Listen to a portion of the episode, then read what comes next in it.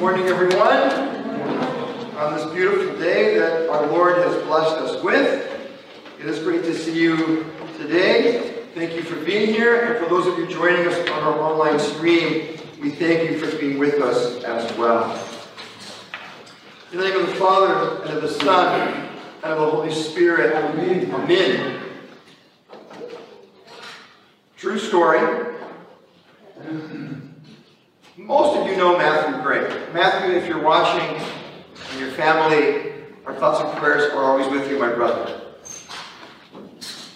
I will never forget the morning that I got a call from Matthew's mom, basically sharing with me that Matthew had had a serious accident, and that he was in the hospital in Spokane, and Andrea, Matthew's mother, shared with me that he was not expected to live. That evening, we had a paraclesi service here at the church.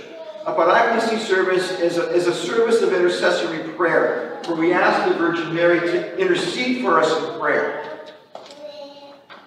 And I know that other people, Chris was praying for Matthew, a lot of us were praying for Matthew, both here at the church at the paraclesi service and individually. The church was full of people, a lot of Matthew's friends. One gentleman, Paul Plumas, was here.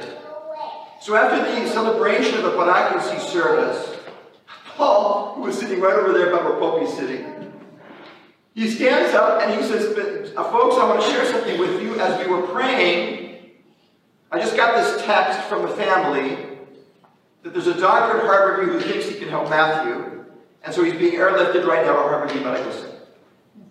Oh, lovely.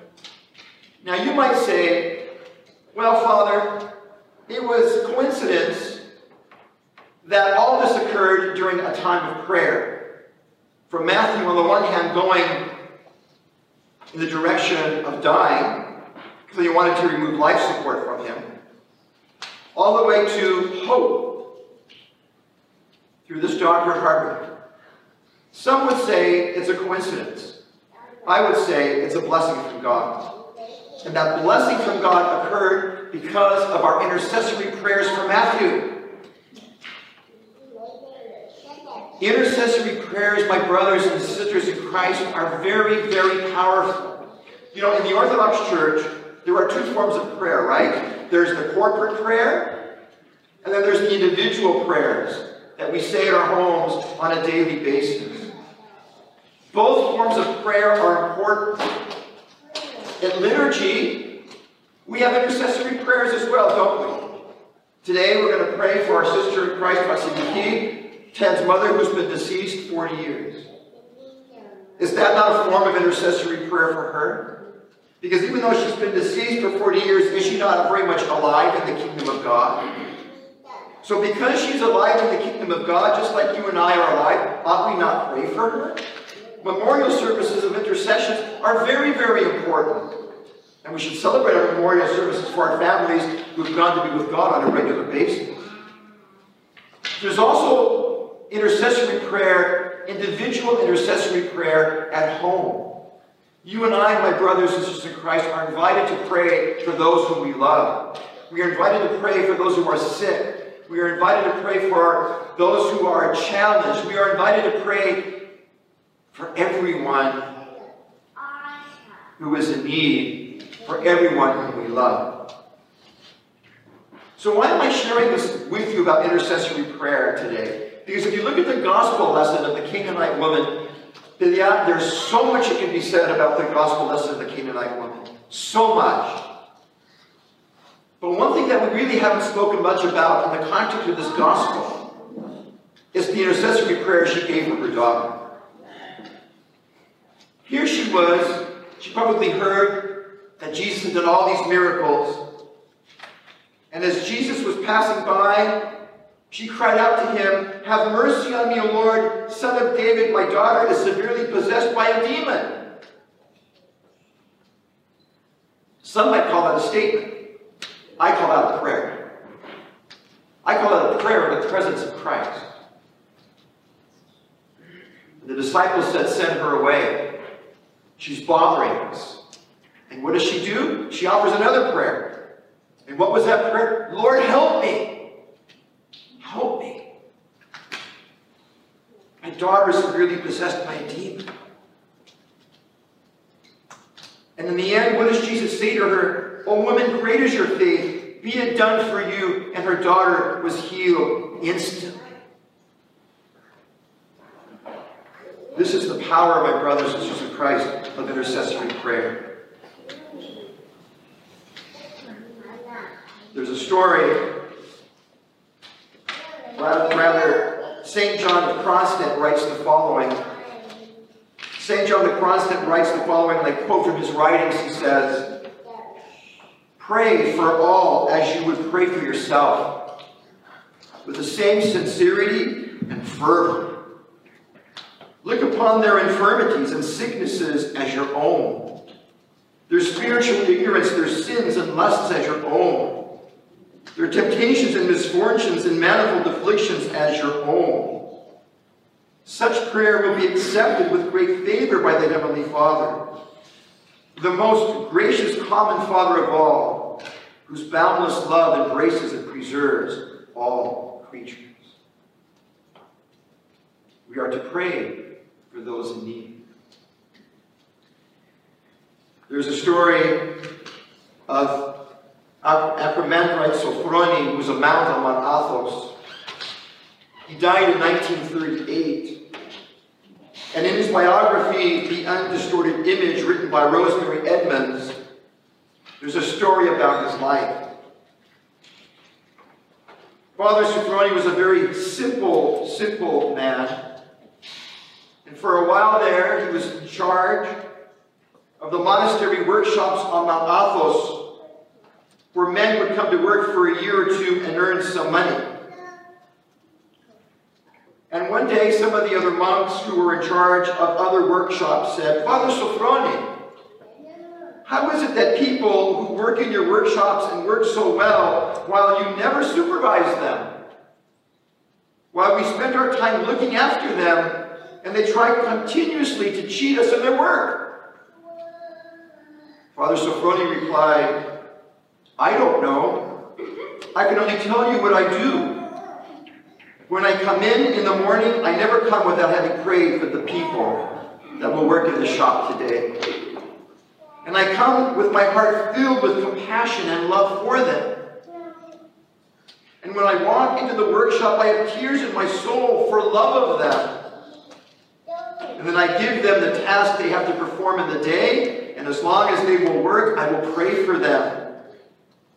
So I go to my cell and I begin to pray about each of them individually. And when the day is over, I go, I say a few words to them, we pray together, and they go to their rest. Here again we see what intercessory prayer can do when it is combined with sincere love and compassion. I don't know about you, my brothers and sisters in Christ. I can only speak for myself, and that is, I know I have challenges in my life. Perhaps you have challenges in your life too. Perhaps some of the challenges in our lives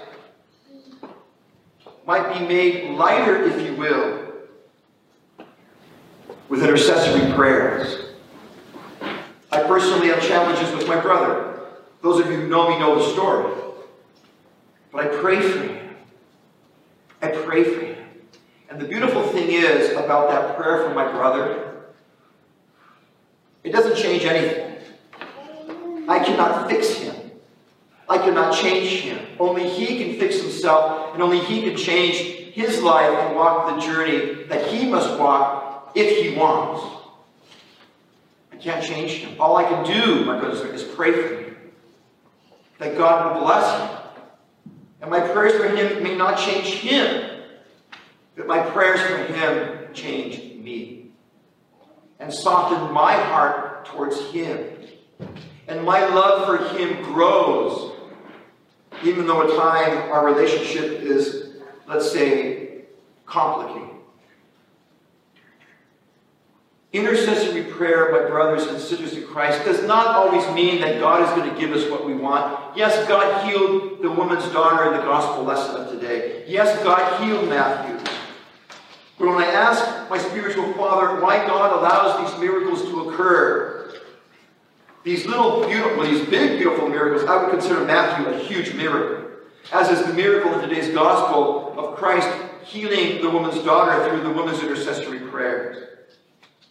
I would ask my spiritual father, why does God answer the prayers of some in the form of miracles and not others? And my spiritual father would always say, God answers all of our prayers. But sometimes he performs miracles to remind us that the kingdom of heaven is real. To remind us that our prayers are heard. To remind us that our Lord is always with us in love. To remind us that God is always keeping us in his care. So the invitation for me, for you, for all of us, my brothers and sisters in Christ, as we reflect on this gospel today, is to remember the power of intercessory prayer. What is it that I say to you at the end of every service before you leave? Please pray for me as I prayed for you.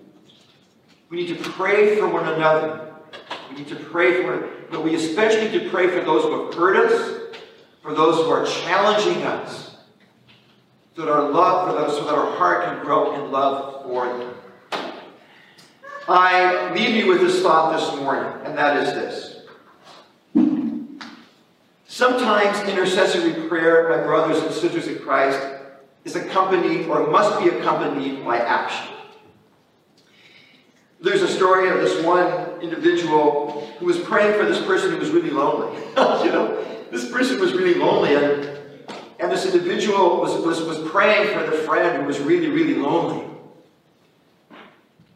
And the spiritual father the friend of the spiritual father who was praying for his friend who was lonely, they had a conversation one day, and he said to his spiritual father, I've been praying for my friend who's lonely, and he's still lonely.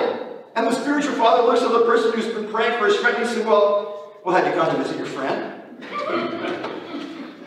Sometimes, my brothers and sisters in Christ, prayer is accompanied by action. Intercessory prayer must be accompanied. If we're praying for those who are hungry and we're not feeding them, if we're praying for those who are in prison and we're not going to visit them, if we're praying for those who are sick and we don't visit them,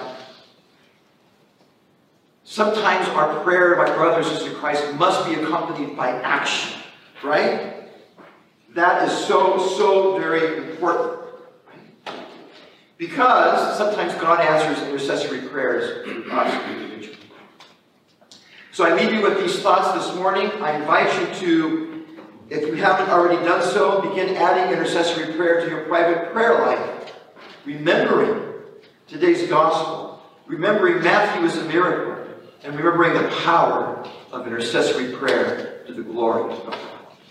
May our Lord and Savior Jesus Christ bless us all and keep us in his care.